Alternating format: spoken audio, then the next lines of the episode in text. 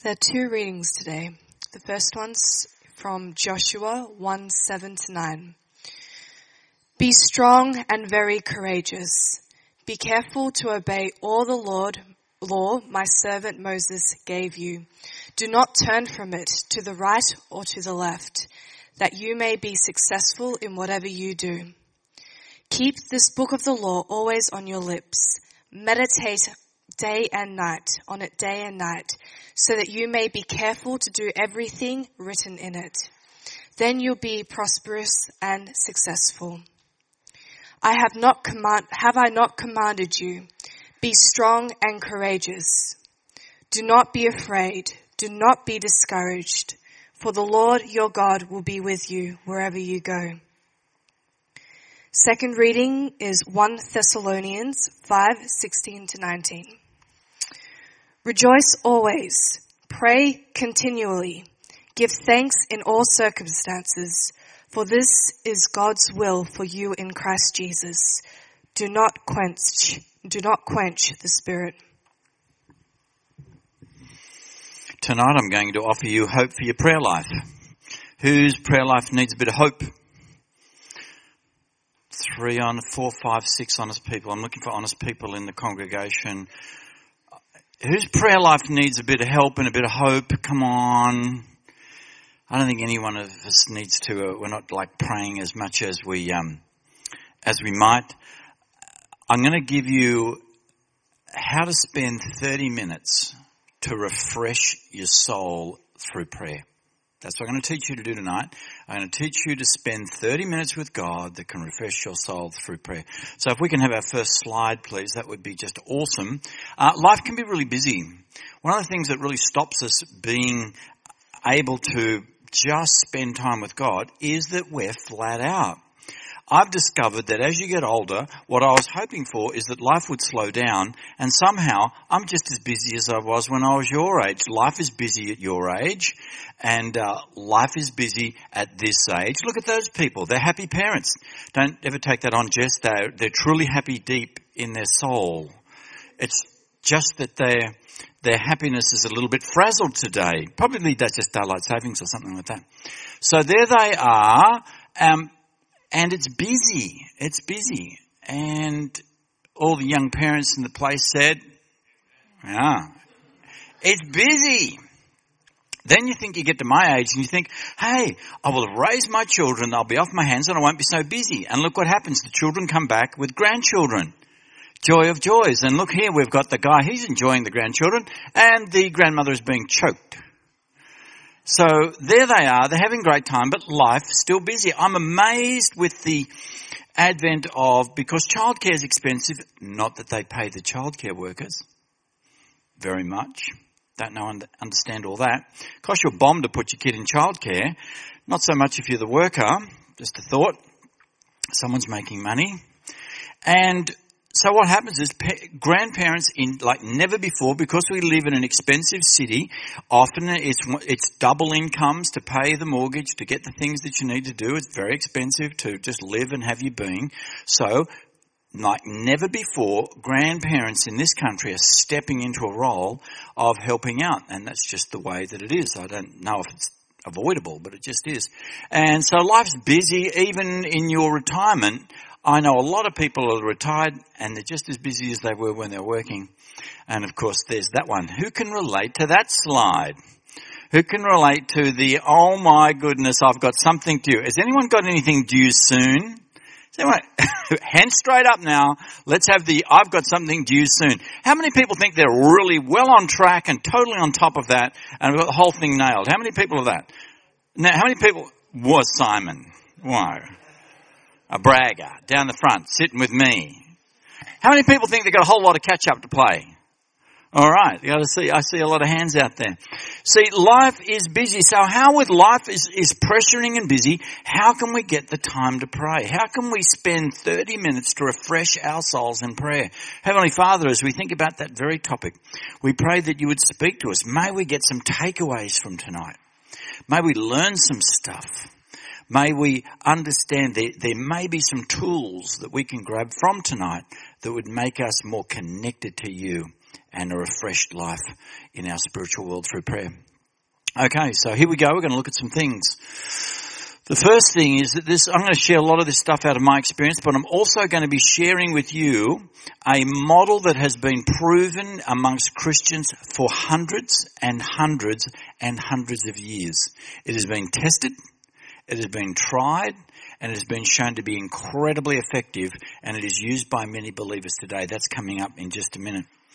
I, I think sometimes uh, with with our prayer life, I just, I think we need to prepare ourselves for our prayer life. I think we need to just learn to be still. To find a place that you find calming. It can be at nature, it can be at home, it can be somewhere urban.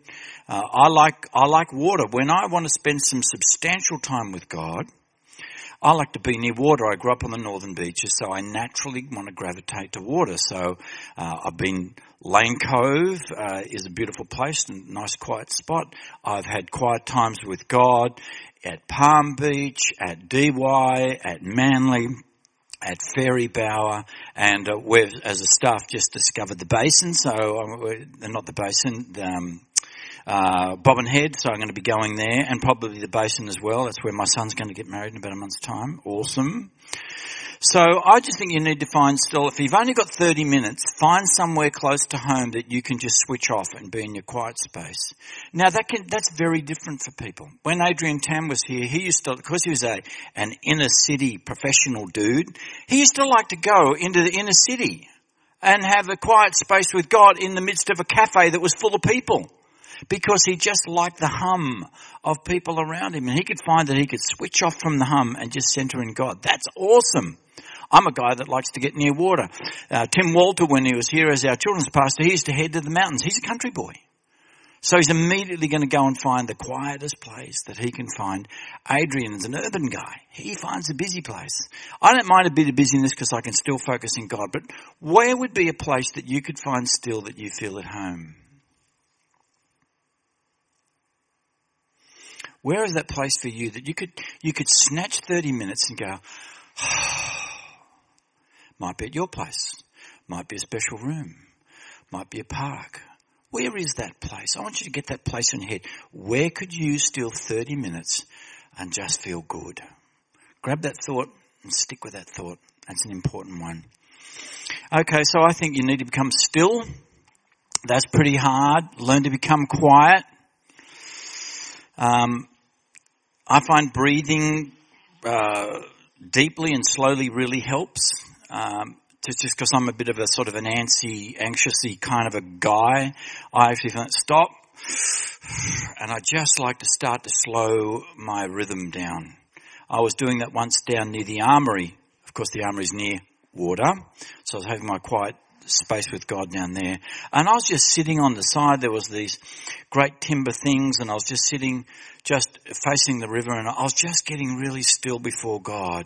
And a woman with a, uh, with a swag of little kids, uh, came back and she was like, she was in the frantic stage. You got this, she's like the slide number, whatever it was. She's in the frantic stage. And as she sort of frantically walks past me, she says disparagingly towards me, she said, Oh, I wish I had time to stop and meditate like that. Huh? And just kept going, wow, wow, praise the Lord. Thank you for that. Uh, she was in the frantic mode. She needed to find some quiet space. So breathe deeply. I find that I need to have no radio or music on because I'm surrounded by noise all the time. I'm a noise guy. Uh, I've always got the radio on, or I've got music on, or I've got TV. So I'm one of these guys to do that. And whenever if I'm driving somewhere to have some space with God, I have to stop myself because my, my, my finger goes, what's it going to press? It's going to press the radio on. And honestly, I'm not kidding. I would go when I know I've made a decision. I just want to enter the, this space quietly. Hmm? I want to enter in silence so that God can speak to me. I don't want a frantic, revved up soul and mind. I'm just going to enter that space and I catch myself lit- literally my hands reaching out to the radio. Oh, and I forget it. And then I go, oh, it's all quiet. And then the hand goes out like, it's like, it's like, I wish you could just film it and say, what is wrong with this guy? It's like I got a compulsive finger disorder. And so I find that, I find that I need to be still with God. And then I need to become receptive towards God and I say, God, speak with me. Open up my heart. I truly want to receive from you. Open up my mind that I might think God thoughts. Open up my life so that I can shape it to be more like Jesus. And I want to hear your voice today. So that's what I want to do. Prepare yourself for prayer, and that might only take a, a number of minutes uh, in your quiet space, wherever that may be. Here's a, another thing. All right, there's a thing called the Examen. You were given one of these little cards. Grab your little card as you came in. Grab your little thingamajigger. Down the front, I think some musicians, if someone can run up the back and run down the front. Our band, of course, didn't get one because they were here from mid-afternoon, so we can have a helper. Kitty's on the job. Thanks very much, Kitty. Grab this thing the guy that started this, his name was Ignatius Loyola. He was a Catholic guy, but a real God lover. And he started a movement called the Jesuits. Who's ever heard of a thing called the Jesuits? He began a movement called the Jesuits. And he was, he's been profoundly influencing prayer for hundreds and hundreds and hundreds of years. People have found that the model that he put out for prayer is powerful and effective in every era. It's not just put back there in church history. It's good for the here and now. There are many versions of it, but this is a very solid uh, version of it. Uh, there are five things that he talks about. So you're in your quiet space. You know where that is. You've settled yourself down. You haven't got the radio on. You've not got the thing in the ears. It's not buzzing around. You're quiet before God. You've prayed, and here's a process. Um, and so you're going to be taking this away, by the way, and I'm going to tell you what you're going to do with that in a minute. He says just become aware of God's presence. So you're just sitting quietly. You're not immediately going blabber, blabber, blabber, blabber to God, right? It's not we're going to this blabber, blabber. You are getting still before God and you're opening up to listen, not just talk, listen to the little voice of the Holy Spirit. You become aware of God's presence because God's presence is within you. So expect to know and experience in your very self and even in your physical self that God is with you. He's around you. He's reflected. If you're in a quiet space like I am, I look out and I see the glory of God. God's fingerprints are all over His creation. And if you see people, they are the pinnacle of God's creation. We bear the image of God. And so when we see people, we know that God's there. He, we are created in the image of God. Everything around us is beautiful. God says, uh, behold, it is very good. And so we see God's fingerprints where everything reminds us of Him and points us to Him in our quiet space. We become aware of God's presence.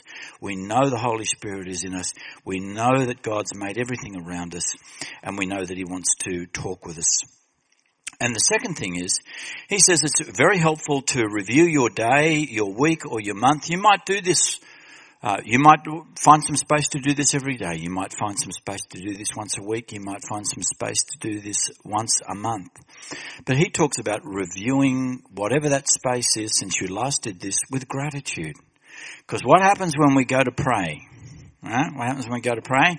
We start the shopping list. How many people like to say, well, I've got some things to talk to you about God. I want, I want, I want, I want, I want, I want. And he's saying, no, no, no, no, no, no, no, stop.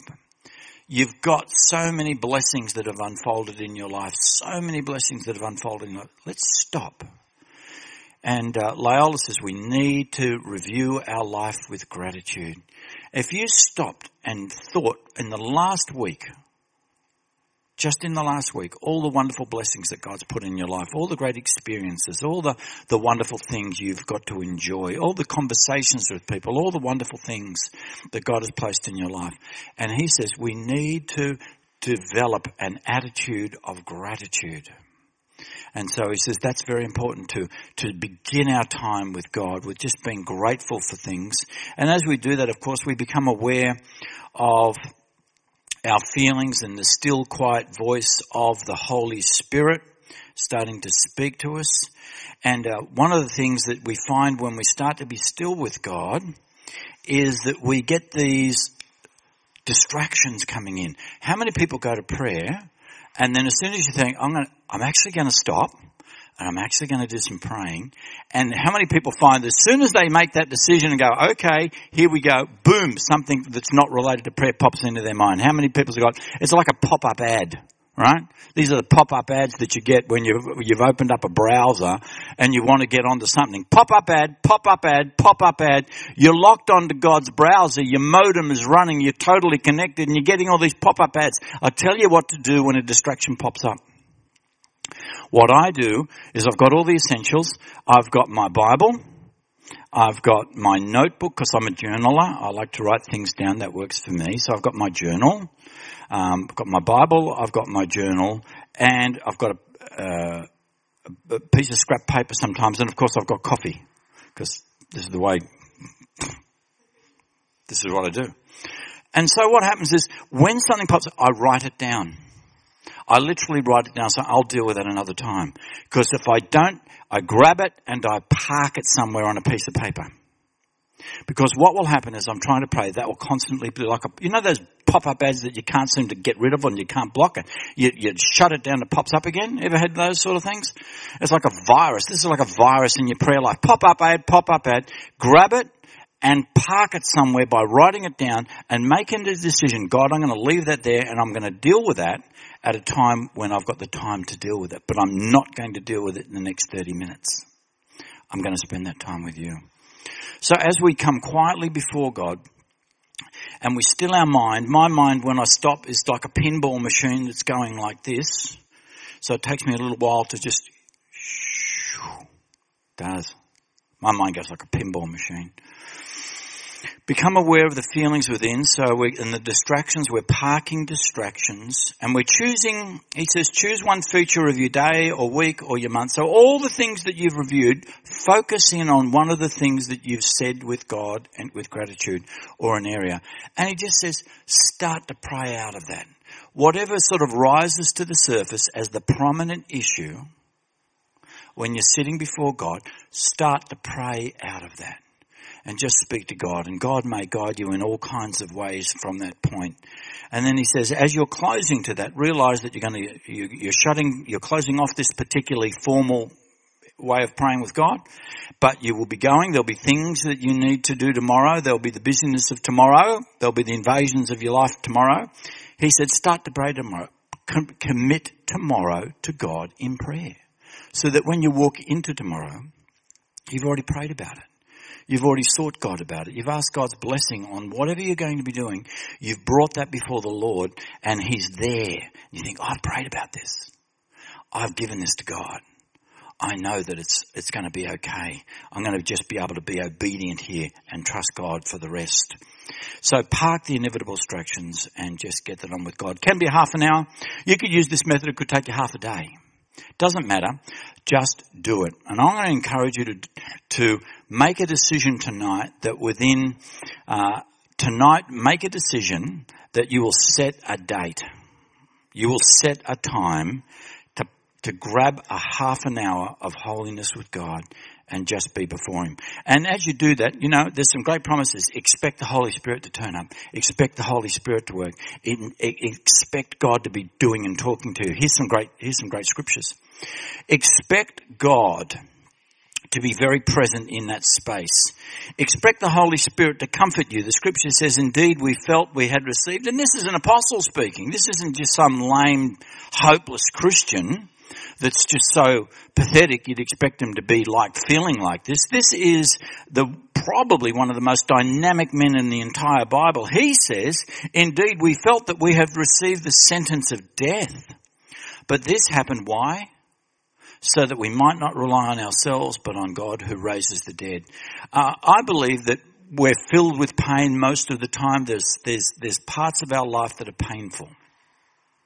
And I believe that the Holy Spirit wants to comfort us in that. And what He wants us to do is He wants to turn our areas of suffering into areas of surrender.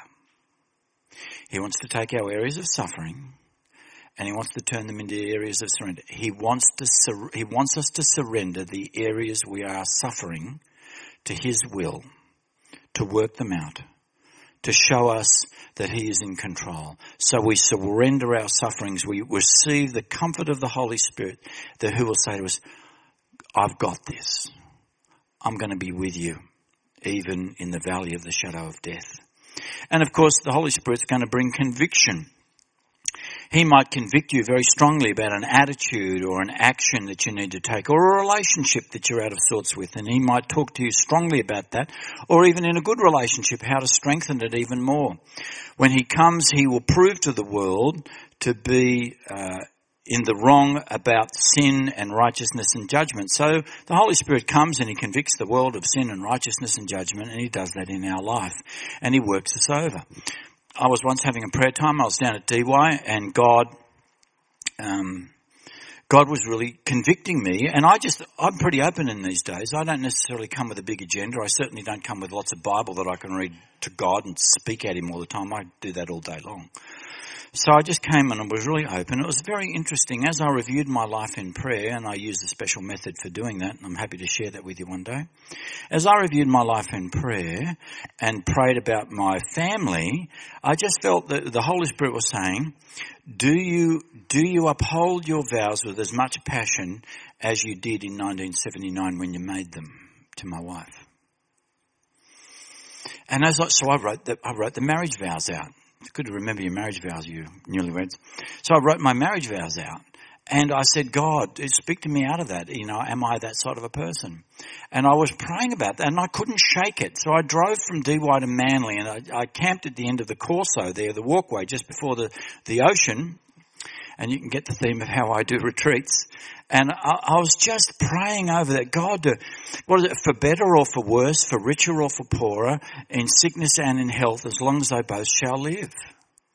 And as I was praying about that, and I'm thinking, wow, God's really, whew, this is, God's really doing some things. He's really keeping this present. As I thought about that, some two elderly, beautiful people from our church walked past who love each other passionately and spent 58 years of marriage together. And I buried Jan Wrigley earlier this year. And uh, Colin and Jan Wrigley, just, of course, what were they doing midweek walking through the Corso at Manly? It was a divine appointment by God. God had somehow engineered the fact that I'd be sitting in a certain place and two of the most godly, um, vow keeping people that you could ever meet in our church, Colin and Jan Wrigley, uh, walked past, and Jan was pretty frail at this stage. And as they walked past, God said, "See, that is exactly what I'm talking to you about. You live like that. You love like that. You go right through to the end. And when things get hard and the health of your partner goes down, stand up and be a man. Love like that. Love like passion. Stay in there. Stick with it, and uh, love your wife like you did so many years ago. Continue to do that. And so God was working me over my vows, and He literally He sent people from my church who I know and who I've revered their 58 years of marriage together, they walked straight past me and the Holy Spirit said, hello! Expect God to speak to you. If you're quiet and you say, God speak to me, expect God to speak to you somehow. Could be through a scripture. This is what he often does with me. I'll bring a scripture. I've always got my Bible there. He might quicken a scripture. I don't bring passages to read it, God, because, you know, I, God might quicken a scripture to me. So make sure you're getting scripture in your life. How can God quicken a scripture to you if it's not in your heart? How can God quicken a scripture to you if it's not in your mind? It's not going to happen. Study the scripture. Saturate your life in scripture. Saturate your life in scripture. Read, read, read, and then reread. Saturate your life in scripture. And then the Holy Spirit can pick one of those things out and, and bring it to mind. The advocate, it's like a solicitor, uh, the comfort of the Holy Spirit whom the Father will send in my name. He will teach you all things. He will remind you of everything that I have said to you. Expect the Holy Spirit to remind you of the things and teachings in the person of Jesus. A scripture, a word, or even a song.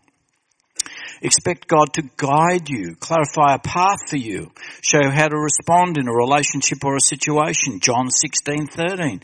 But when He, the Holy Spirit of truth comes, He will guide you into the truth.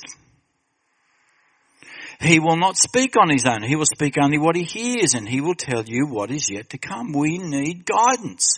We stuff our lives, our life up because we make decisions that have not been first surrendered to God and we just do what we think is the fair thing at the time.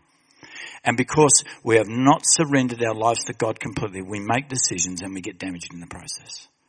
We don't make God honoring decisions. All the things that need to, we're deciding in life need to be brought before God and surrendered to Him. Therefore, we want to make God guided, God approved decisions. Um, most important and God, you know, how to respond in, you know, God guide me in this impossible relationship or whatever it is I'm in. Show me and expect the Holy Spirit to bring to mind the way that you're going to do that. And He's done that, you know, in a number of times when I've been praying, the relationships uh, that I've been talking about, I've been really struggling with. God has just again and again and again showed me the way ahead. What's my part in this relationship? I can't change another person, but I can change me in this relationship. And that can change the relationship. And expect the Holy Spirit to give you some insight some insight, a breakthrough in understanding, a perspective to see things from another's point of view or another point of view. For this reason also, since the day we've heard about it, we have not ceased to pray for you and to ask that you might be filled with knowledge of His will. That's what we want. We want to know what God wants for our lives. Then we need the faith to do it. Because the Father always knows best. We don't not cease to pray for you and ask that you might be filled with the knowledge of his will and spiritual wisdom and understanding. This is what the Holy Spirit will bring into your prayer life if you're courageous enough to open up and to ask him for that. And so what we need to do is we just need to start doing it. Find that time. So grab this. This we're going to start some application right now. Grab this. Now, if you've got your, if you've got your purse or your wallet, grab your purse or your wallet right now. If you've got one with you. If you haven't got one with you and you've got your phone, we did take a photo of it straight away. Grab it and put it in your purse. This is, this is business card size. It will sit right behind wherever. I want this to be in your wallet or in your purse or take a photo of it because then wherever you are, you can just grab it and go through these five things, spend 30 minutes, revitalize your prayer life with God, pull this out, put it right behind your bank card or something like that so you know where it is. You're always touching your bank card and then you're there, oh, hello, there it is. Haven't done that yet. As you pull your bank card out to go and swipe something, you go, oh, there it is. Oops, haven't done that yet. It'll be a little reminder from the Holy Spirit that you should do this and, and spend 30 minutes with God, revitalize your life. It might take you half an hour. You can spend half a day if you want to. It doesn't matter. Just start.